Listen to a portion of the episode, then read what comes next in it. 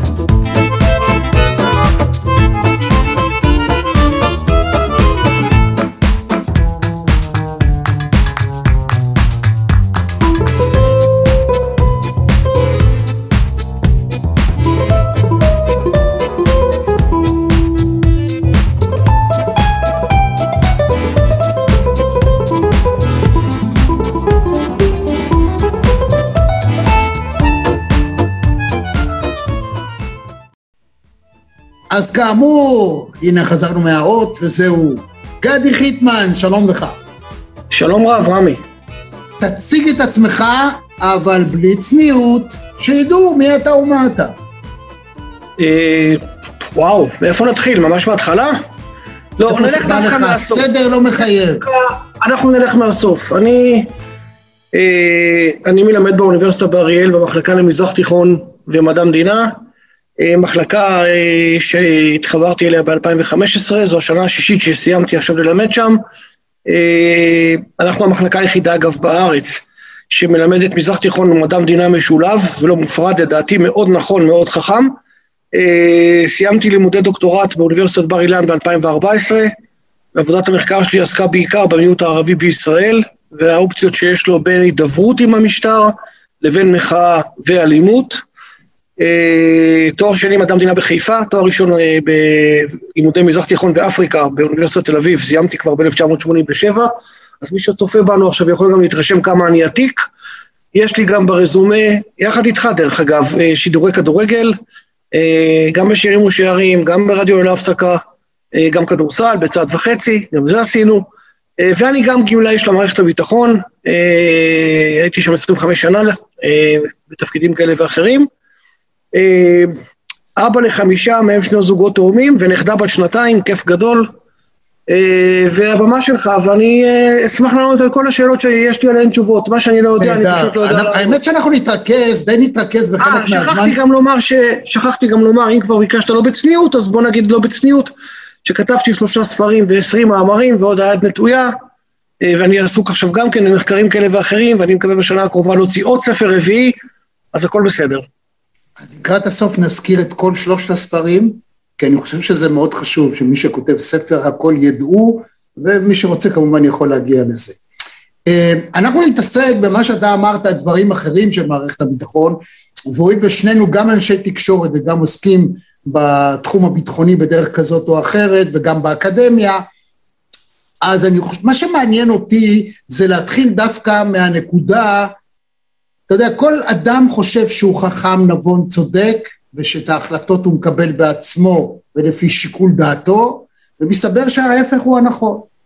זה אגב נכון לגבי כל אדם, לא חשובה השכלתו, לא חשוב באיזו מידה הוא למד, הוא אפילו מודע לתקשורת, הוא יודע שעובדים כולם, עובדים על כולם, כמו שדוביץ' שוויצר היה אומר, בכל זאת אפשר לעבוד עליו. בוא נתחיל עם זה. אפשר לעשות מניפולציה על כל אחד, אבל uh, בהמשך למה שאתה אמרת עכשיו בפתיח של השאלה, בסופו של יום ההחלטה שכל אחד מאיתנו מקבל, היא החלטה שהוא מקבל בעצמו, והיא מורכבת לעולם משני מניעים, אחד אמוציונלי ואחד רציונלי. Uh, אני חושב שהשאלה שאתה שואל מתייחסת למשהו שהוא ברמה התיאורטית, לקוח מהאופן שבו uh, מנהיג או אדם שאנחנו רואים בו מנהיג, משפיע עלינו, והעובדה שהוא מנהיג יכולה להיגזר מאחד משלוש, שלושת המצבים, מאחד משלושת המצבים הבאים. או שהוא מנהיג מסורתי, כלומר אבא שלו וסבא שלו וסבא של סבא שלו, גם הם היו מנהיגים, וזה עבר אליו בירושה, למשל כמו שאנחנו מכירים בתקופות היותר מוקדמות באפריקה, אה, תחת נניח המשטר הקולוניאלי. יש לנו גם מנהיגות אחרת, שהיא אה, מנהיגות קריזמטית, כלומר אנחנו מסתכלים על מישהו ואנחנו מושפעים מהדברים שהוא אומר, כי הוא נתפס בינינו כמאוד קריזמטי. אולי זו הזדמנות טובה לנצל את הבמה שאתה נותן לי היום רמי, כדי לומר שקריזמה ביוונית פירושה מתת אל, והמשמעות היא שלא משנה כמה אתה או אני למשל חושבים על עצמנו שאנחנו קריזמטיים, מה שחשוב זה איך האנשים רואים את מה שאנחנו אומרים, והאם הם תופסים אותנו ככאלה, נניח ברק אובמה, טראמפ, מרטין לותר קינג, שמעון פרס, יצחק שמיר, אריאל שרון, בנימין נתניהו, בני גנץ, וכל אחד, ואני יכול להמשיך עם מנספורד ובורגר או בעולם הערבי, כל אחד מהם הוא סוג של מנהיגות, אבל היא לא בהכרח מנהיגות קריזמטית. מה שמוביל אותי לדגם השלישי של המנהיגות, והיא המנהיגות הנבחרת, המנהיגות הלגלית פורמלית. כלומר, אתה גם יכול להיות מאוד לא קריזמטי, וגם לא בהכרח תהיה מנהיג מסורתי, אבל עצם העובדה שנבחרת על ידי ההמונים, נניח בדמוקרטיה, לעמוד בראשות מפלגה, וגם זכית בבחירות, זה הופך אותך באופן אוטומטי למנהיג אה, אה, לגלי פורמלי. אתה רוצה, רוצה דוגמה מתקופתנו אנו בעיניי, ג'ו ביידן. לא ראיתי שם הרבה קריזמה, אבל הוא נבחר באופן לגלי ופורמלי, וזה בסדר גמור. עכשיו, למה אני שם את כל הדבר הזה בפתיח?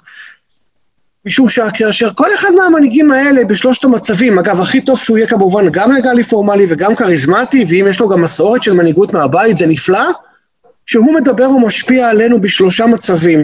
אנחנו קודם כל מסתכלים על זה בממד האמוציונלי. מה זה אומר לנו? אנחנו מתעצבנים מזה או מרוצים מזה? עצב, שמחה, שנאה, אהבה, אדישות, זה הכל רגשות. הממד השני הוא הממד הקוגניטיבי, אנחנו מאבדים את זה שכלית. אוקיי, מה זה אומר לנו עכשיו? האם אנחנו הולכים למקום שבו אנחנו אה, מפיקים איזה תועלת, או חלילה זה עלול להסב לנו נזק? והשאלה רגע, השלישית... כאן, רגע, שנייה, כאן נשאלת השאלה. קודם אנחנו נמצאים בשלב שבו עובדים עלינו, כדי שנעצב את עמדתנו. אני חושב שקודם... שהרי, עוד שנייה, עוד שנייה, שהרי, אם דעתך היא, נגיד שהאדם הוא ימני או שמאלי קיצוני, יבוא האיש הכי קריזמטי בעולם, אבל השקפתו מנוגדת לחלוטין, היא שמאל, אין שום סיכוי שהוא יהפוך את דעתו של אדם כתוצאה מכך שהוא קריזמטי. או שאני טועה. אתה לא טועה, משום שהתגובה הראשונה שכל אחד מאיתנו עושה, היא תגובה אמוציונלית, ולכן המשפט שלך, כולם עובדים על כולם, אפשר לנקז אותו אולי למשהו מאוד בסיסי, אנחנו עובדים על עצמנו, אנחנו נאטמים, ואנחנו לא באמת רוצים לשמוע, וזה מוביל כמובן לשלב השלישי. אחרי שאני הבנתי אמוציונלית מה זה אומר לי, ואחרי שגם ניתחתי קוגניטיבית מה המשמעויות של העניין הזה, השלב הבא הוא כמובן השלב התפעולי, אוקיי, מה אני עושה עם זה? וכאן, במאמר שפרסמתי בשנה שעברה ב-אלפיים ועשרים, שקצת תמרתי על כך שמרבית הספרות האקדמית עוסקת בשתי אופציות, או שאתה פועל באלימות, או שאתה פועל במחאה, אני הצעתי עוד שלושה מתווים אפשריים שאנשים יכולים לעשות, בתגובה למה שמנהיגות כזו או אחרת מחליטה עבורם. הם יכולים כמובן לפעול באלימות, והם יכולים כמובן גם לפעול באופן מחאתי ללא אלימות, אבל הם יכולים גם להזדהות עם מה שהמשטר אומר להם, ואז המשמעות היא שאם תהיינה מחאות נגד המשטר, הם יצאו למחאות בעד המשטר, ופה נוצר כבר משולש, משולש מאוד מעניין, שבשפיץ למעלה בקודקוד נמצאת, נמצא המנהיג או הממשלה או הנשיא, לא משנה מי, בצד הזה של המשוואה למטה עומדת קבוצת המחאה, ובצד הזה של המשוואה עומדת הקבוצה שתומכת בקודקוד למעלה, והיא נגד הקבוצה השנייה בצד השני. אבל הם יכולים לעשות גם עוד שני דברים אחרים, הם יכולים להיות אדישים, ותרשה לי לומר לך משהו שאולי לא יישמע מאוד נחמד לאנשים, אבל אני גם אומר אותו בכיתות באופן קבוע בכל שנה, רוב הציבור בעולם, וזה נכון גם לגבי ישראל, כמעט בכל הנושאים שקיימים על סדר יומנו, הוא אדיש. עד שזה לא פוגע בו באופן אישי, הוא די אדיש. והם יכולים לעשות עוד דבר חמישי ואחרון, שממעטים לדבר עליו בישראל, מזכירים אותו רק בהקשר של הערבים, ולפעמים אולי גם קצת חרדים, הם יכולים להחליט שהם רוצים להתבדל מהחברה או מהקהילה. הם רוצים לחיות באופן בדלני, כלומר הם לא רוצים קשר עם השלטון המרכזי, ולא עם קבוצת הרוב, ולא למרחב הציבורי, הם רק רוצים לקבל את מה שהמדינה מספקת להם ברמת השירותים הפונקציונלית, אבל ברמה התרבותית, הקהילתית, הפוליטית, הדתית, הם רוצים את עולמם שלהם ותעזבו אותנו בשקט. מתי זה הופך להיות מסוכן? כאשר קבוצה כזו מבקשת לא רק את זה, אלא גם מבקשת לעצמה חלקת אדמה, טריטוריה, והיא מבקשת להתנתק מהמדינה הריבונית המוכרת בתצורה שלה. ואז אנחנו הולכים למושג שאתה ודאי מכיר מילדותך, ונקרא בלועזית אירידנטה. כי הם רוצים לקחת את הקרקע, ועל הקרקע הזאת להתנתק ממדינת האם, ולהקים את חייהם כמו שהם רוצים. רוצה דוגמה מהמאה ה-עשרים ואחת? אני אתן לך, קורדיסטן. מה רוצים הקורדים? רוצים להתנתק מסוריה, עיראק, איראן וטורקיה, ושיתנו להם סוף סוף, ל-שלושים וחמישה מיליון קורדים, את אותו חבל ארץ, אירידנטה, שנקרא קורדיסטן, האדמה של הקורדים, כיסטן זה אדמה, ותנו לנו להקים עליה מדינה משלנו. אז הם קבוצה בדלנית. הבנתי. תגיד לי, האם התוצאה של מה שאתה אומר היא שבארצות הברית למשל, בשישה בינואר, עלו כמה אלפי בני אדם על גבעת הקפיטול, במטרה למנוע את הכתרתו של ביידן. אגב, ביידן היה ברירת מחדל לכל מי שלא רצה את טראמפ, והעובדה היא ש-שבעים וחמישה מיליון, שזה סכום חסר תקדים, הצביע בעד המפסיד, מעולם לא היה מצב שהמפסיד קיבל כל כך הרבה קולות, אחוז ההצבעה היה מאוד גבוה, וביידן היה ברירת מחדל, ואולי כשאתה מדבר על משפחתיות, הוא חסה בצילו של אובמה הגדול, וקיבל את זה בזכות העובדה שהוא שם, וגם הוא ארבעים שנה פוליטיקאי. בכל זאת טראמפ הצליח להוציא אנשים לרחובות. אצלנו הרושם הוא שהיו ניסיונות, טרם הקמתה של הממשלה החדשה, אה, היו ניסיונות להוציא לרחובות אנשים על ידי מי שהפסיד, וזה לא מצליח. זה ש-מאה מאתיים איש מפגינים ליד בית של מישהו, זה עוד לא יכול להפוך את התוצאה. חד משמעית. אתה רוצה השוואה בין המקרא האמריקאי למקרא הישראלי? אני אתן לך ברצון. אני, אני אתחיל מאמריקה. טראמפ הוא מנהיג כריזמטי לכל דבר ועניין, הוא הוציא החוצה שבעים וחמישה מיליון מצביעים שהצביעו עבורו, אכן מספר חסר תקדים, אבל, אבל הוא הפסיד את הבחירות לא בגלל הדומיננטיות של ביידן, כמו בגלל הטעויות שהוא עשה. והוא עשה בעיקר שלוש טעויות אסטרטגיות, שבאמריקה בתרבות שלה מ-אלף שבע מאות שבעים ושש לא עושים רמי. הטעות הראשונה הייתה שהוא זלזל בנגיף. הוא שלח אנשים להתרחץ באקונומיקה כדי לחטט עצמם מהנגיף. לשתות. לא, וגם לשתות. עכשיו, וכאשר, וכאשר המציאות תפחה על פניו פעם אחר פעם, והמספרים הלכו והאמירו וראו כמה אנשים מתים מקורונה באמריקה כל יום, מישהו שם מבין שמשהו לא בסדר. עכשיו, כשאני אומר מישהו שם מבין, אני מתכוון לא לאדם אחד ולא לשניים, אלא למסה הקריטית של אנשים, יותר מ-שבעים וחמישה מיליון בני אדם. שמונים ושניים, כמעט שמונים ושניים מיליון. שאמרה, אוקיי, הבנו את העניין. הטעות השנייה שהוא עשה, למרות היותו נשיא כריזמטי ששיפר את הכלכלה האמריקאית, הייתה שהוא לעג לגיבור מלחמה. אתה לא לועג לאנשים שהם גיבורי מלחמה, ושהיו שבויים בווייטנאם, ואתה הופך אותם לאנשים אה, חסרי אה, אה, מיתוס או אתוס, כמו ג'ון מקיין. ואריזונה, שממנה בא ג'ון מקיין, הייתה מדינת מפתח, עם אחד עשר אלקטורים, וכאשר הוא נפטר ג'ון מקיין לפני כשנתיים, הוא ביקש שטראמפ, והם שניהם במפלגה הרפובליקנית, טראמפ ביקש שמקיין אה, אה, קבע בצבא שלו, שהוא מבקש שטראמפ לא יבוא ללוויה. בערב הבחירות רעייתו של מקיין יצאה החוצה ואמרה לבוחרים, אני רפובליקנית, ואני מבקשת מכם באריזונה להצביע ביידן. והתוצאה הייתה שביידן ניצח באריזונה. והטעות השלישית שלו הייתה הזלזול בשחורים. האופן שבו אתה מזלזל בשחורים, ואתה כמובן בא מעולם הספורט כמוני, ויודע שאף אלופת אן בי איי מ-אלפיים ושש עשרה ועד אלפיים ועשרים לא באה לבית הלבן לטקס המסורתי, לחגוג עם הנשיא את הזכייה שלה, כי גם לברון ג'יימס וגם סטפן קרי, בין אם זה בקליבלנד או בין אם זה גולדן סטייט, אמרו, אנחנו אליו לא באים. למה אני מזכיר את זה פה? כי תראה כמה העולם הוא אירוני.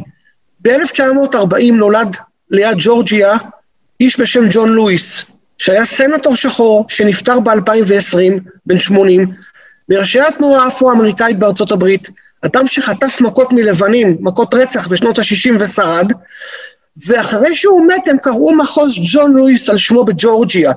כמה זה אירוני שהשחורים בג'ורג'יה, במחוז ג'ון לואיס, הכריעו את הכף לטובת ביידן בבחירות האלה בג'ורג'יה, שהיא מסורתית, מסורתית רפובליקנית. אז אתה שואל אותי, למה הוא הוציא עשרות אלפים או אלפים אל גבעת הקפיטול?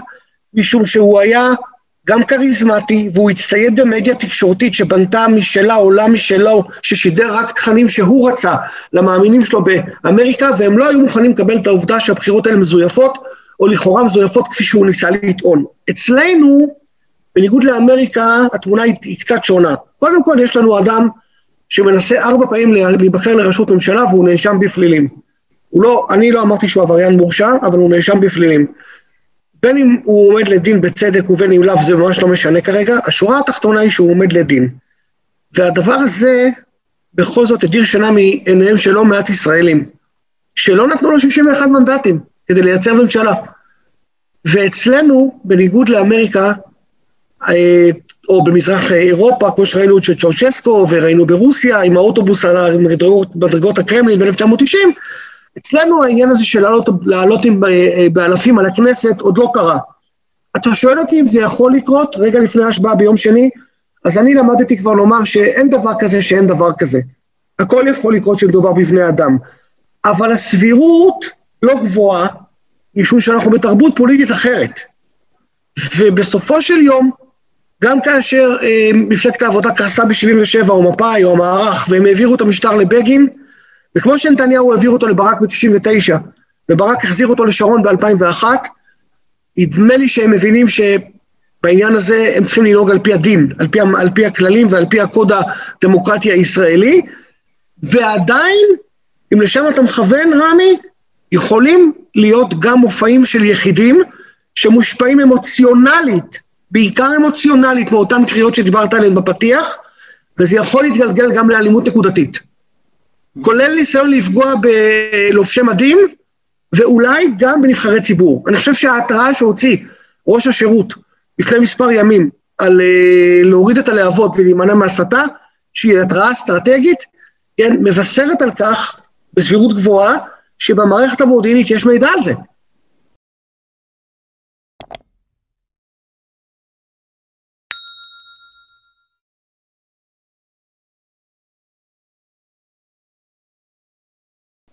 בהחלט, שמע, אתה גם, לא תמיד אתה יכול לדעת מה קורה בליבו של אדם, אבל כאשר ההסתה מגיעה לרמות כאלה, ואתה יודע עד כמה ההסתה בעיקר ברשת החברתית, אתה יודע, אם בעבר, אה, בכלל בכלל התקשורת, אדם היה נחשף, רוצה או לא רוצה, לשני העולמות, לשתי דעות, לבעד ונגד וכדומה, הרי שעידן התקשורת הדיגיטלית מייצר מצב שבו אדם בעצם נחשף כמעט אך ורק, לאנשים שחושבים כדעתו, ולכן כשהוא שם, וליבוי השנאה מביא אותו למצב קיצון של שנאה וטינה, פירוד בתוך חברה, הרי שהחברות מתפוררות בכל מקום, לא רק אצלנו.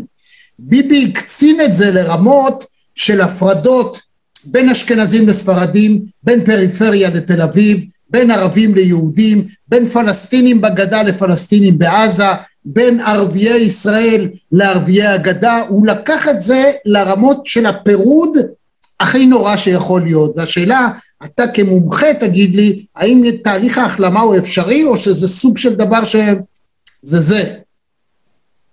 תהליך ההחלמה הוא אפשרי, אבל הוא יהיה דיפרנציאלי, כי אתה הזכרת, אתה, אתה גם לא הזכרת את השסע בין חילונים לדתיים, אבל uh, uh, התשובה שאני יכולה לתת לך בעניין הזה היא תשובה מאוד, uh, מאוד פשוטה ו- וקצרה. התשובה היא כן, זה פתיר, אבל האופן שבו יצטרכו לייצר פה את ההחלמה יהיה שונה ממקרה אחד ל- ל- לשני, לשלישי, לרביעי וכך הלאה, וגם הטיפול, גם, גם הכלים יהיו שונים וגם משך הזמן יהיה שונה. אפילו הסיפור שראינו במאורעות תשפ"א במאי, בערים המעורבות, בערביי ישראל, כן, גם, גם הוא סיפור שיקח זמן לבנות מחדש את האמון בין יהודים לבין ערבים. אם כן, אני חייב לספר לך באמת במאמר מוסגר, אולי לא מוסגר, שבחלק מהערים הערביות באזור המשולש וגם באזור השרון, כבר נראית, נראית תנועת קונים יהודית. זאת אומרת, מה שהיה היה, והחיים צריכים להימשך, ולאור העובדה ששתי האוכלוסיות כאן בתוך הארץ צריכות להמשיך לחיות ביחד, שלא לדבר על זה שקבוצת הרוב היהודי תמשיך לחיות כאן ביחד, נדמה לי שאין לנו ברירה אלא לחפש את המשותף יותר מאשר את המפריד. ואם תהיה עכשיו הנהגה שתייצר משהו שהוא יותר מחבר, אז זה כנראה לטובת כולנו. בעניין הזה אגב יש עוד אמירה שאמר לי אתמול איש שאני מאוד מעריך, שכדאי לתת עליה את הדעת, כי אני עצמי לא חשבתי עליה ושמגיע קרדיט אז אני נותן אותו, אומר לי הבן שלי, אבא תראה, בממשלה של נתניהו היו או ליכודניקים, או חרדים, או ציונות דתית. בממשלה שעומדת לקום, נמצאים כולם חוץ מהחרדים. ובנט ולפיד אומרים לחרדים שהדלת פתוחה גם בפניהם. אז אם הממשלה הזאת בצד השני, שהיא בוודאי לא היא ממשלת ימין, ובוודאי אינה ממשלת שמאל, והיא גם לא ממשלת מרכז, היא ממשלת כל פלגי או גווני או גוני ישראל, אז יכול להיות שזה מה שצריך להיות עכשיו בארץ הזאת, כי זה מייצג את כולנו, וכל אחד יבחר למה הוא רוצה להתחבר. ואם אנחנו נדע לחבר את כולם, כמו שהיינו בתקופת הקורונה, כן? שכם אל שכם, כתף אל כתף, אגב, יהודים, מוסלמים ונוצרים בבתי חולים, וחרדים ו- ו- ומסורתיים וחילונים ביחד, בבתי חולים ובתעסוקה ובהייטק ובכלכלה, אתה יודע מה? ובכדורגל, ובכל מקום שאנחנו נמצאים בו ונדע לחבר, אז ודאי שאפשר לטפל בזה, רק זה ייקח זמן, וצריך הסברה נכונה, וצריך להכניס לזה גם תכנים לתוך מערכת החינוך, וכדול חזור עולה כסף, וצריך תקציבים, וצריך תקנים, ואולי סדר היום עכשיו ישתנה במדינה, ותהיה לנו ארץ אחרת. אז תדע לך שאם זה מה שיקרה, כמו שאתה, אני מחמיא לך על האופן שבו אתה מבהיר את הדברים בצורה כל כך חדה, מהירה ומובנת. אז ביבי, שניסה לפורר אותנו כדי לשלוט בנו לנצח, עם חלומות ארדואניסטיים, ומה אני אגיד לך, קרמלינאים, נוסח פוטין, בסוף גרם לתופעה הכי הפוכה שיכולה להיות. איחוד בין הערבים, השמאל הקיצוני הישראלי, השמאל המתון, המרכז, הימין, הקיצוני, לא קיצוני, אבל בוודאי שאתה יודע, הציונות הדתית שלנו, פתאום כולם מתאחדים כדי להעיף אדם אחד, שרצה להביא את מדינת ישראל אל עברי פי פחד, אל סף התהום, להרוס אותנו כדי לשלוט לנצח. ואם באמת הכל יסתדר, שאלת המפתח כמה זמן אנשים אחר כך יגלו, שאר רוח כדי שהעם הזה יוכל לחזור איכשהו לאחות את הקרעים, זה דבר ענק. זה דבר ענק. הדבר הזה שאתה אומר עכשיו, הוא נחלק לשני, הוא נחלק לשתי קומות. בקומה הפוליטית, מה שתיארת כרגע כבר קרה, ומי שצופה בנו עכשיו, ולא משנה מה הוא מצביע, צריך לשאול את עצמו, מה שאני שואל את עצמי בתקופה ארוכה מאוד, אבל אני מניח שלא רק אני עושה את זה, איך המערכת הפוליטית הגיעה לסיטואציה שבה כל כך הרבה אנשים במערכת הפוליטית לא רוצים לעבוד עם אדם מסוים? אז אני חושב שהעניין הזה של המהפך התודעתי שהם עשו כבר קרה.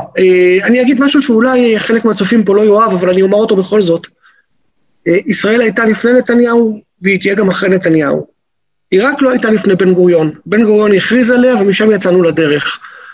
וגם בן גוריון היה צדיק גדול, גם הוא עשה, גם לבן גוריון היו תקלות למי שמכיר את ההיסטוריה של, של הפוליטיקה בישראל, אבל אז, אז בקומה הפוליטית אין ספק שמה שאתה אומר כבר קרה, האתגר הגדול יהיה בקומה השנייה, והיא הקומה החברתית, לקחת באמת את כל האנשים, לשנות, אני חושב שהדבר הראשון שיצטרכו לעשות פה, מעבר להליכי חקיקה כאלה ואחרים, אני חושב רמי, הוא לשנות את תרבות השיח, אנחנו צריכים שהשיח פה יהיה שיח אחר, שהוא יהיה שיח ערכי, שהוא יהיה שיח מחבר, שהוא יהיה שיח ידידותי, ולא שיח משסה, ולא שיח מפלג, ולא לקחו לי ואכלו לי ושתו לי, ולמה הוא מקבל ולמה אני לא מקבל, אלא ביחד ללכת ולהסתכל קדימה, ולייצר פה מציאות חברתית אחרת. אני חושב אגב בראייה היסטורית, שהעסק הזה הוא מתחיל הרבה לפני נתניהו. אם אתה שואל אותי, לנו כיהודים אין חזון. את החזון נימשנו ב-ארבעים ושמונה, ואחרי ארבעים ושמונה שהקמנו מדינה יהודית לעם היהודי, כן, קראו לנו עוד שני אסונות לדעתי לאומיים ברמה באמת גדולה, אחד זה יום כיפור, והשני זה רצח רבין. ומאז החברה הישראלית כבר קרוב ל-חמישים שנה, ו-עשרים וחמש שנה מאז רצח רבין, עוד בת עשרים ושש שנה, מחפשת את הדרך לאן היא רוצה ללכת. והיינו נתונים פה ב-שתים עשרה שנה של שלטון, שבין אם הצבעת לו ובין אם לא הצבעת לו, לא חיפש לחבר. ואני רוצה להציע לך פתרון למה שאתה אומר. לכולנו, לא רק לי, גם לצופים. אני מקבל כל מילה שאתה אומר, ואני חושב שהאסטרטגיה שמובילה את כל מנהיגות ישראל משנות ה-שבעים, בעצם אפילו מתחילת הדרך, היא אחת, להרוויח זמן. בשתי הפעמים, בשתי הפעמים שהייתה קיימת ישראל, היא התקיימה שבעים ומשהו שנה, ונחרב בית ראשון, נחרב בית שני, אנחנו בדיוק עכשיו בשנה שבעים וארבע, שאנחנו כבר עברנו את השיא, שעברנו את השיא של שני הבתים הראשונים שחרבו. ובעצם אנחנו, כל מה שאנחנו עושים זה למשוך זמן.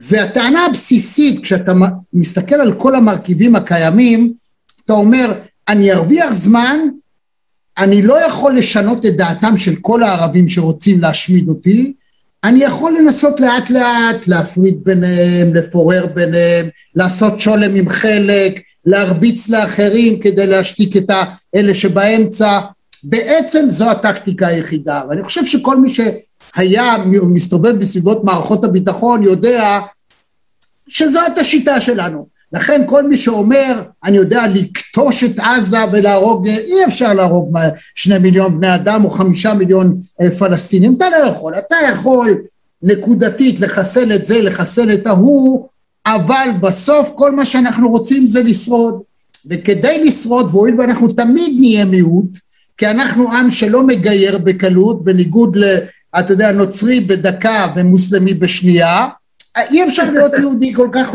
לא מסובך, זה מסובך. לכן אנחנו תמיד, תמיד, תמיד בסוף, כשאתה יושב בישיבות עומק ועם מנהיגים, שהם מגיעים, הם לא יגידו את זה. תן לי להרוויח זמן, לא רק הקדנציה שלי. מדינת ישראל תתגלגל עוד עשר, עוד עשרים, עוד מאה שנה, ירווח. אז הצעת לי ניתוח, אבל לא הצעת לי פתרון. תשמע, זה, אם הניתוח הזה הוא נכון, קודם כל אני חושב שמה ש... קודם כל אני חושב שמה שאמרת... אני חושב שמה שאמרת הוא נכון. קודם כל אני חושב שמה שאמרת הוא נכון, זו אכן תפיסת העולם ישראלית, לקנות זמן, משום שהמשוואה היא אסימטרית, בין הגודל של הקבוצה היהודית, לבין הגודל של הקבוצה הלא יהודית, מחוץ לגבולות המדינה, ולכן גם תפיסת, תפיסת הביטחון שלנו כל השנים הייתה מבוססת על אה, שלוש רגליים של הרתעה, התראה והכרעה, ואם אנחנו רוצים, אנחנו צריכים להכריע אותם בצד שלהם ולא בצד שלנו. בשנות ה-תשעים, לאור הירי הראשוני של סדאם חוסיין לעבר תל אביב, אז הוספנו עוד מרכיב אחד לרגל, עוד רגל רביעית לתפיסת הביטחון שלנו, וזה הגנה על העורף. היום אנחנו נמצאים בסיטואציה, שאל מול עזה לפחות, שחמאס היא זו שמכתיבה את גובה הלהבות ברצותה, והיא זו שמכניסה, והיא מחליט, היא מחליט, היא מחליטה מה תהיה משוואת התגובה. אם לפני שתים עשרה שנה עמד ראש ממשלת ישראל, מר בנימין נתניהו, על הדיונות באשקלון, ואמר, אני אמגר את חמאס, וזה לא קרה, ואז ירי לעבר אשקלון או לעבר אשדוד נתפס כחריג, אז היום ירי לראשון לציון כבר לא נתפס כחריג. כי אנחנו כבר מבינים שזה כבר נהיה העניין של הרגלה, הרגילו אותנו, וזה נובע בדיוק מהמקום שאליו אתה כיוונת במריחת הזמן. למדינת ישראל יש רק שלוש אופציות מול עזה. אופציה אחת זה להגיע להסדר מדיני, כלומר לעשות עכשיו שלום או תעדיה או הודנה, או הפסקת אש ארוכת טווח להרבה מאוד שנים שחמאס תעמוד ותכבד אותה, והיא תעשה את זה. אופציה שנייה זה להכריע אותה צבאית על כל המשמעויות הכרוכות בדבר, ואופציה שלישית שבא בחר נתניהו באופן מובהק מ-אלפיים ותשע, זה להמשיך לדשדש. ואנחנו מדשדשים. אבל רגע, בוא נבין למה הוא מדשדש. התפיסת העולם של הימין ונתניהו הוא מגשימה בפועל, אומרת, ישמע, לא טוב לנו שעזה ורמאללה יהיו באותה שליטה, הם חייבים לריב ביניהם. אם הם לא יריבו ביניהם, אם הם לא יריבו ביניהם, נאלץ כאן לאפשר את הקמתה של פלסטין. כל עוד ביניהם הם זורקים אחד את השני מהגגות, זה טוב לנו. עכשיו, כשאתה מדבר על גובה להבות, נכון שהם אלה שמחליטים כמה רקטות יורים ולאן, אבל אנחנו מחליטים מתי זה די. זאת אומרת, תמיד בסוף המבצעים הם שלנו, לא של האויב. וכשאנחנו מחליטים מבצע זה וזה וזה, הסוף הוא של חורבן עזה או לבנון או מי שלא יהיה, ושקט ואי נוחות של האזרח הישראלי למשך זמן קצר. ואז אתה יודע מה עושים? רצים לאולפנים כולם ומספרים מי ניצח בקרב על התודעה. עכשיו העניין הוא שהקרב על התודעה, בין אם הוצאת את יחיא סנוואר עם תחתונים מתחת לבית חולים שיפה בעזה, ובין אם ירו טיל קורנט חס וחלילה על, על משאית ריקב שפצע חייל צה"ל, הקרב הזה אחרי יומיים נגמר. מה שחשוב באמת זה לאן אתה רוצה להגיע. ואני אומר, ואתה לקחת את הדיון על עזה טיפה גם למקום של יהודה ושומרון, אז אני אומר דבר מאוד פשוט. ראש ממשלה שעומד על הבמה בבר אילן, ונושא נאום בר אילן ב-אלפיים ותשע, ואומר שהוא לא רוצה לשלוט בעם אחר, ורוצה להגיע לפתרון של שתי מדינות לשני עמים, ולא עושה את זה שתים עשרה שנה פלוס בקדנציה שלו, אז הוא כנראה לא רוצה לעשות את זה. אגב, זו זכותו המלאה, זו זכותו המלאה, לא, זו זכותו המלאה אגב לא לעשות את זה, הוא נבחר ציבור, זה המנדט שהוא קיבל מהעם, והוא מחליט לא לעשות את זה. אין שום בעיה, אתה מצפה מפוליטיקאים, כל פוליטיקאים, גם אני כנראה מצפה ושניהם, וכנראה פה גם אתה תמים וגם אני תמים, שפיהם וליבם יהיה שווה. לא. וזה לא תמיד יהיה... אני לא מצפה, או שאני נותן ניתוח שביבי לעולם לא יכול להגיד בשום מקום, ככה אני מנתח את אופן התנהגותו. זה שטקטית הוא אומר אני רוצה שלום, כולם רוצים שלום. אתה מרים לי פה, אתה מרים לי פה לבולה. הייתי פעם ב, הייתי פעם בכנס אקדמי במונטריאול, והצגתי שם נושא שאולי פעם יהיה שווה לדבר עליו בהזדמנות אחרת, אם תרצה, על פשעי שנאה. מה זה פשע שנאה? ומישהו בקהל הרים את היד ואמר לי, sometimes you do not have to define, sometimes the act speaks for itself. אתה לא צריך לדבר, אתה לא צריך לדבר, אלא מעשיך מדברים. מה שאתה עושה זה מה שקובע. ומה שאתה לא עושה גם קובע. נכון. ואם בחרת לא לעשות, אז זה בסדר לא לעשות. עכשיו, אתה מסתכל על הטרייד-אוף בינינו לבין הפלסטינים ביהודה ושומרון, ואתה שואל את עצמך, לאן זה הולך? דווקא בעניין הזה של יהודה ושומרון, אני חייב לומר לך, גם בזכות נתניהו וגם בזכות אבו מאזן, אני נותן להם ציון לא רע בכלל. מעולה. יש פה מפגש של אינטרס, אני נותן להם ציון לא רע בכלל, יש, כאן, יש פה מפגש של אינטרסים מאוד ברור בינינו לבין אבו מאזן. ישראל רוצה ביהודה ושומרון שני דברים בעיקרון, היא רוצה שקט ביטחוני, והיא נהנית מסיכול, חופש סיכול בלי בעיה בכלל, והיא רוצה להרחיב את ההתיישבות, ברצותה היא מרחיבה וברצותה היא לא. אגב, כל מי שהקפיא ואו עצר לתקופות מסוימות בנייה בשטחים ב-שתים עשרה שנה האחרונות, זה רק נתניהו. קרי לא לחץ עליו, ואובמה לא לחץ עליו, וטראמפ בוודאי לא לחץ עליו, ונתניהו החליט לבד לעצור או לא לעצור. אבו מאזן, כמובן את זה לא היה רוצה, אבל האינטרסים שלו פוגשים את האינטרסים שלנו באופן הבא. הוא החליט לעשות ביחד עם סלאם פיאד, זוכר אותו? הוא החליט לעשות משהו שבן גוריון עשה לפני מאה שנה. הוא החליט לבנות את המוסדות לקראת המדינה העתידית. ומי שמסתכל על יהודה ושומרון ב-חמש עשרה שנה האחרונות, ורואה מה נעשה שם, כדי לבנות את המוסדות למדינה העתידית, כולל אגב הקמת עיר חדשה, הכל באישור ישראלי, כולל רוואבי, הכל באישור ישראלי, רואה שהפלסטינים פשוט בלג של מאה שנה אחרי, עושים את מה שאנחנו עשינו. משום שהם אמרו לעצמם, תהיה אופציה, לשתי מדינות לשני עמים, אנחנו מוכנים. בנקים, מערכת חינוך, מערכת בריאות, רווחה, שיטור מקומי, שיקון, כל מה שתרצה. והעסק עובד. הוא עובד. ואנחנו לא מפריעים. תרשה לי להציע לך עוד משהו. הואיל והצעתי לך את האסטרטגיה הסמויה הישראלית, הסמויה שאף אחד לא מדבר עליה, אני קורא את הפלסטינים באופן שונה ממה שנדמה. הרושם שלי הוא יותר מרושם אפילו, שהפלסטינים בעצם לא רוצים מדינה. כי, וזאת, תראה, עזתים יכלו לקבל אילו רק רצו, באמת כאילו להיות קטר, אין שום בעיה, זה רק החלטה שלהם, וזה לא קורה, וזה לא סתם לא קורה. קודם כל, היחס בין אלה שבגדה, השנאה שלהם לעזתים, זה בכלל, אם אתה צריך לעשות סקייל, כמה הם שונאים יהוד, וכמה הם שונאים את העזתים, אנחנו המחבובים שלהם, אנחנו, הוא יבחר אותי ואותך בתור בן אדם שישב איתו לארוחת ערב ולא עזתי. אז זאת אומרת, וגם לאנשי רמאללה, זאת אומרת, הם לא כל כך רוצים מדינה. נוח להם ששיתוף הפעולה מאפשר לשלטון לשלוט בשקט, מבחינה כלכלית הם די פורחים, יש אפילו דרכון ויש להם דגל ונותנים להם.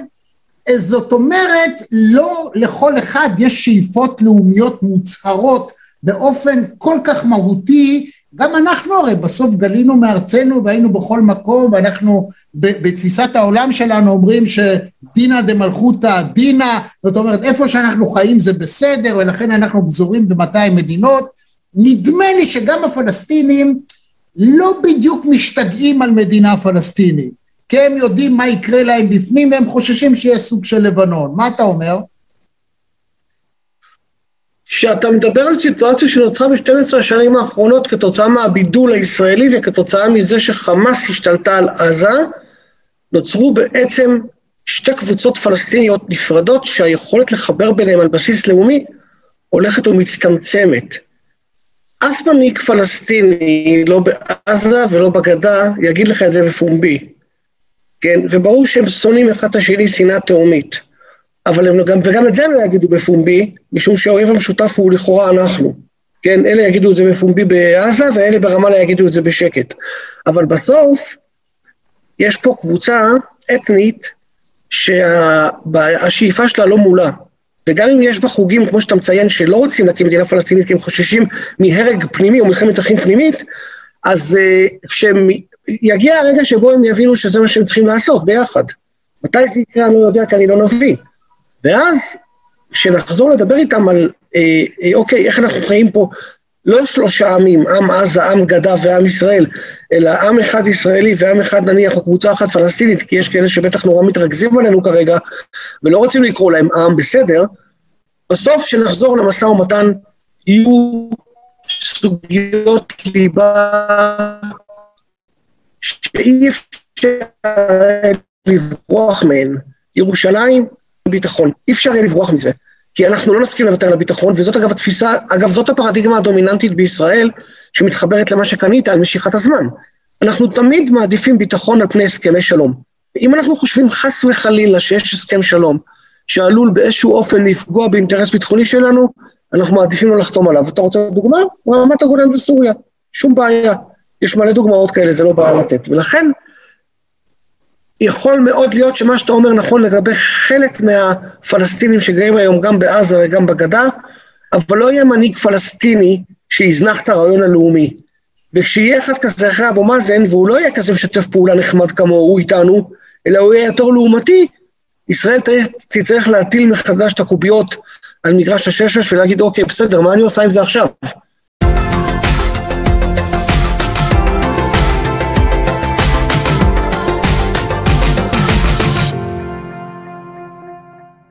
כי עכשיו אבו מאזן, אבו מאזן הוא נוח לנו, זה טוב לנו, הוא טוב ליהודים.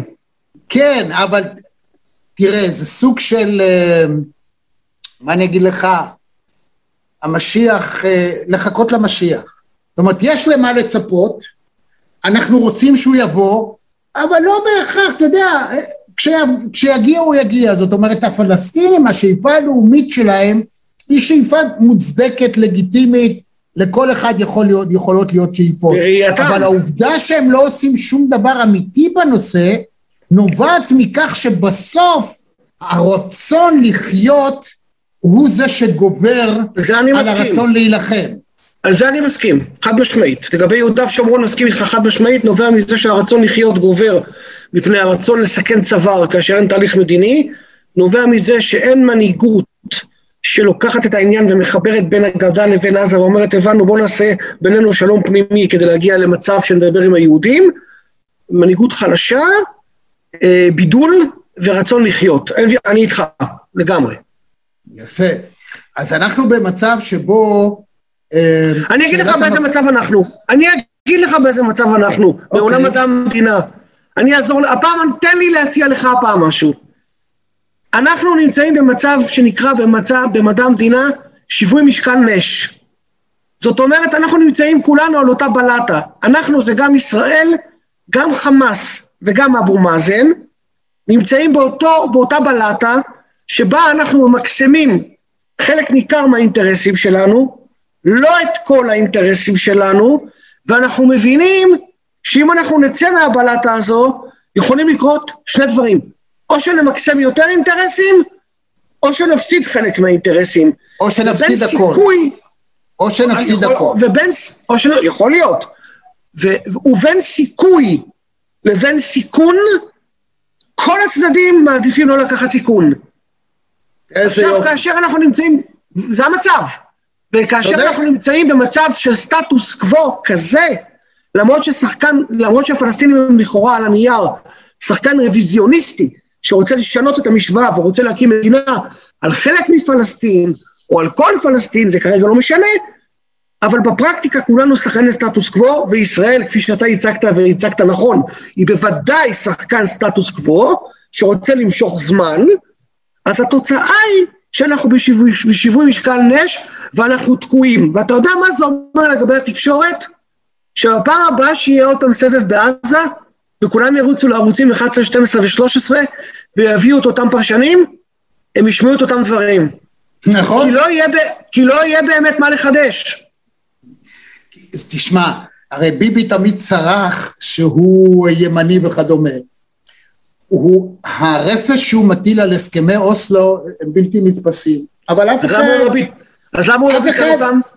אבל אף בדיוק. הבן אדם שתים עשרה שנים בשלטון, כל מה שהוא צריך היה לך, בכל עת מתי שהוא רצה יכול לבטל אותם, אבל הוא לא ביטל אותם. אתה יודע מה ביבי? ביבי הוא המפאיניק האחרון. ביבי הוא המפאיניק האמיתי האחרון. אני לא יודע, על זה אני לא יודע להגיד, אבל אני כן יודע לומר דבר כזה. נתניהו קיבל את הסכם אוסלו בירושה ב-אלף תשע מאות תשעים ושש. במאי תשעים ושש. אנחנו היינו אחרי רצף של פיגועים קשים מאוד בפברואר תשעים ושש, בתגובה של חמאס לזה שישראל חיסלה את יחיא עיאש. נתניהו יכול היה לבטל את הסכמי אוסלו כבר ב-אלף תשע מאות תשעים ושש.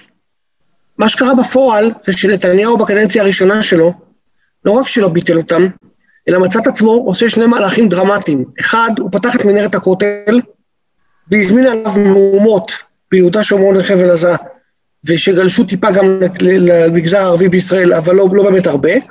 והדבר השני שהוא עשה, שהיה נגזרת ישירה של אוסלו, הוא מסר לערפאת את חברון ב-אלף תשע מאות תשעים ושבע. אז אם לא האמנת בהסכמים האלה אז, למה לא ביטלת אותם?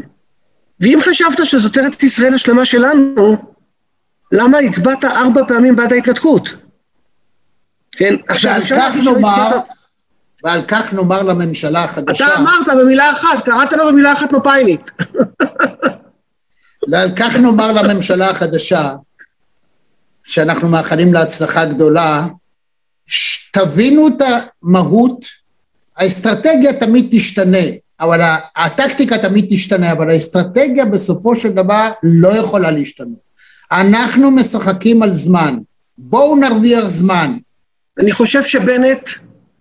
לפיד, גנץ, ליברמן, גדעון סער, כולם אנשים שהיו כבר בתפקידי משילות, וניהלו מערכות גדולות, משרד החינוך, בנט בביטחון, גנץ בביטחון, גנץ היה רמטכ"ל, ליברמן היה שר ביטחון, גדעון סער היה שר חינוך וכן הלאה וכן הלאה.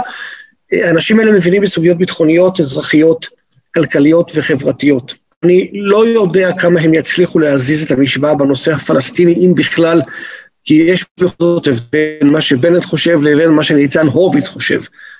אבל אני חושב שאם הממשלה הזאת תבין שהדבק היחידי שלה הוא לא רק בנימין נתניהו באופוזיציה, אלא זה שהיא צריכה להתמקד בסוגיות חברתיות אזרחיות ולשקם פה את ההריסות מבפנים, זה ייטב לכולנו. לא כי הם יהיו תלויים, לא כי הם יהיו תלויים אחד בשני, ולא כי הם אולי יהיו תלויים אחד ליד השני, אלא משום שאם הם יצליחו לייצר את המשוואה, שבה אנשים פה ברחוב יתחילו לדבר בשפה מחברת, כן? ולא תהיה פה שנאה, ולא תהיה פה, ולא יהיה פה שיסוי ופילוג, ותרבות הפייק, שאתה מבין בה הרבה יותר טוב ממני, אבל אני רואה אותה כמוך, ולא יהיו באולפנים אנשים שהם שופרות של אלה ואלה, אלא יהיו עיתונאים שיביאו באמת מידע שקוף לציבור, ויספרו איך הממשלה עובדת למען האזרחים, כן? זה יהיה פה יותר טוב לכולנו. ממש ככה. וואו, אתה יודע איזה כיף זה לסיים רעיון ככה, בנימה האופטימית הזאת, ואני רוצה לציין רק עובדה אחת לקראת הסיום. שלוש המפלגות מן השמאל, שמרכיבות עכשיו את הקואליציה, ניצן הורוביץ, שים לב טוב, מרב מיכאלי ויאיר לפיד, מאיפה הם הגיעו? מהתקשורת, הם עיתונאים. עיתונאים. האמת היא שגם מרב מיכאלי וגם ניצן הורוביץ הגיעו מגלי צה"ל. נכון מאוד. וגם, וגם, וגם אני שרתתי בגלי צה"ל. ויאיר לפיד היה לא רחוק במחנה, זה גם שם באפו. לא, אני אומר את זה, ואגב, מספר שניים של כל אלה הם גנרלים. שלושה עיתונאים עומדים בראש שלוש מפלגות, מרכז שמאל, כולם מספר שניים שלהם, זה אחד סגן רמטכ"ל יאיר גולן, אחת שהיום יושבת ראש ועדת החוץ והביטחון הייתה ראש אכ"א, ואחד עומר ברלב, אז זה, זה אומר שעיתונאים א' יכולים להיות מפקדים נהדרים גם של גנרלים, וגנרלים שמבינים מי הבוס ומוכנים להיות חלק ושותפים למערך, הם אנשים שעברו תהליך אזרוח נכון, ומבינים מי הבעל הבית ואיך צריך להתנהג, ואותם גנרלים שלא יודעים לעשות זאת, הם אלה שבסופו של דבר נפלטים החוצה, ועצבניים על כל העולם, ורק uh, מתנהגים שלא כיאות, ואני נורא מכבד את זה, ויופי שהזכרת את התקשורת והגנרלים, וזו... זה כנראה השילוב האידיאלי. וזה אומר עוד משהו, שאולי גם צריך להגיד אותו כאן בסוף הרעיון, שכל האנשים האלה שאתה הזכרת, הם כולם ציונים, הם כולם אוהבי הארץ הזאת, וכולם רוצים פה מדינה יהודית ודמוקרטית, ועכשיו צריך ללכת לעשות רפורמות, ולשקם את מה שנהרס, ויפה שעה אחת קודם.